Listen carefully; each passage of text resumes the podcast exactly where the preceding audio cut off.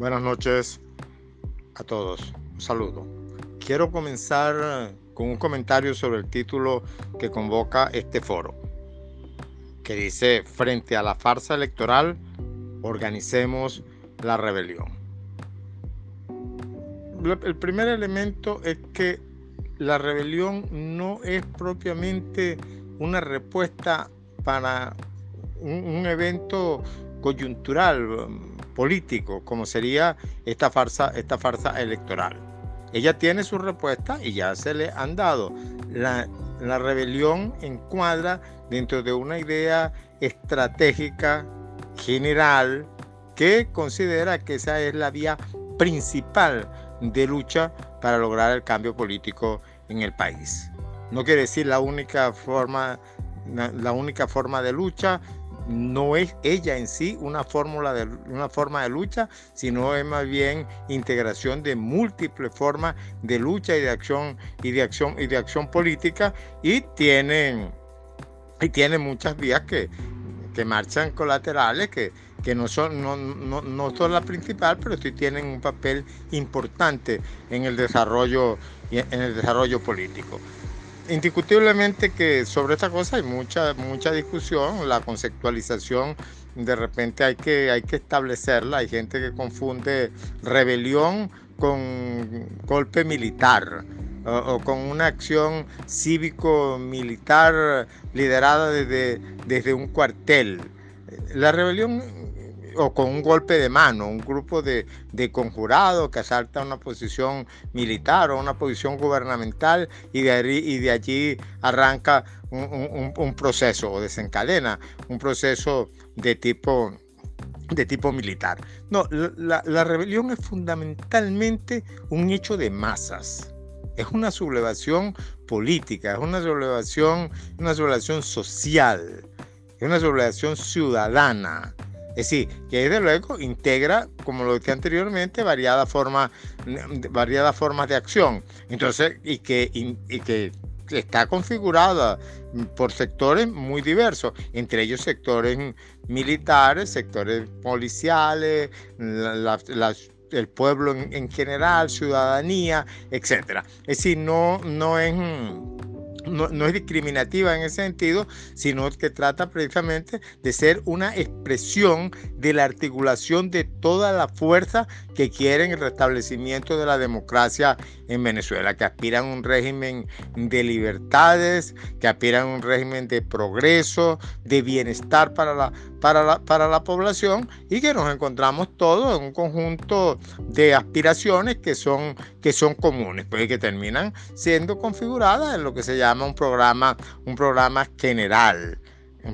general político. Es decir, que es la gran oferta que se hace para el cambio. Ahora, cada una de las circunstancias tácticas tiene respuestas muy particulares, aunque tiene una relación, desde luego, con la estrategia. Expliquémonos un poco. Y para esta lucha contra la farsa electoral, que es específica, tiene una especificidad, creo que se han dado respuestas que son bien atinadas. Empiezan por qué?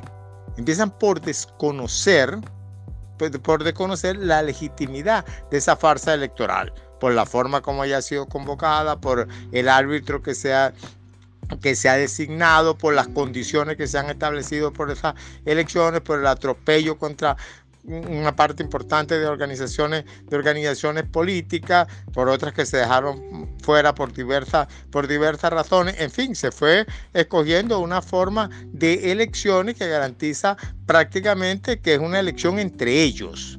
Una elección entre ellos, entre la dictadura y sus colaboradores, asociados, gente que por una u otra razón quiere participar allí, pero que en todo caso, según nos lo está diciendo las encuestas, hasta hoy representa un porcentaje de la población bastante pequeño. Es decir, está próximo al 10%. Ese es el nivel que adquiere. Es decir, oye, si es un 10%, ¿qué deducción puede hacer allí? Una mínima parte de opositores o ex opositores que están allí, y el resto, una parte de lo que queda del chavismo. Entonces, eso sería lo que está, y del madurismo, pues eso sería lo que está participando lo que estaría participando yo tendría una disposición a participar. En la medida que esa luce como una operación errada desde el punto de vista político, es decir, que va hacia una derrota con seguridad y que ha tenido no únicamente el rechazo nacional, el desconocimiento de la Asamblea, Nacional, el desconocimiento de la mayoría del pueblo venezolano, sino que también internacionalmente ha sido rechazado, desconocido, condenado por todos los procedimientos que se han empleado, y porque en realidad eso deja visto a las claras que no se trata de una elección. No se trata de una elección, no es competitiva, no es democrática, no es libre y por lo tanto no es una elección. Entonces es una farsa electoral, es un simulacro electoral, es un fraude a los venezolanos que se trata de establecer para dejar allí un parlamento que esté bajo el dominio pues, de lo que es la dictadura. Es decir, simple y llanamente eso es lo que se trata de hacer allí. Entonces, ¿por qué digo que fracasada? Porque los objetivos principales que trata de lograr desde ya han sido negados. Es decir, ha sido negado que va a cambiar lo que es la situación de aislamiento que tiene hoy en día la dictadura a nivel internacional. Ha sido negado que va a cambiar lo que es la existencia de la Asamblea Nacional actual, porque al no ser una elección está amparada, porque no hay sustitución.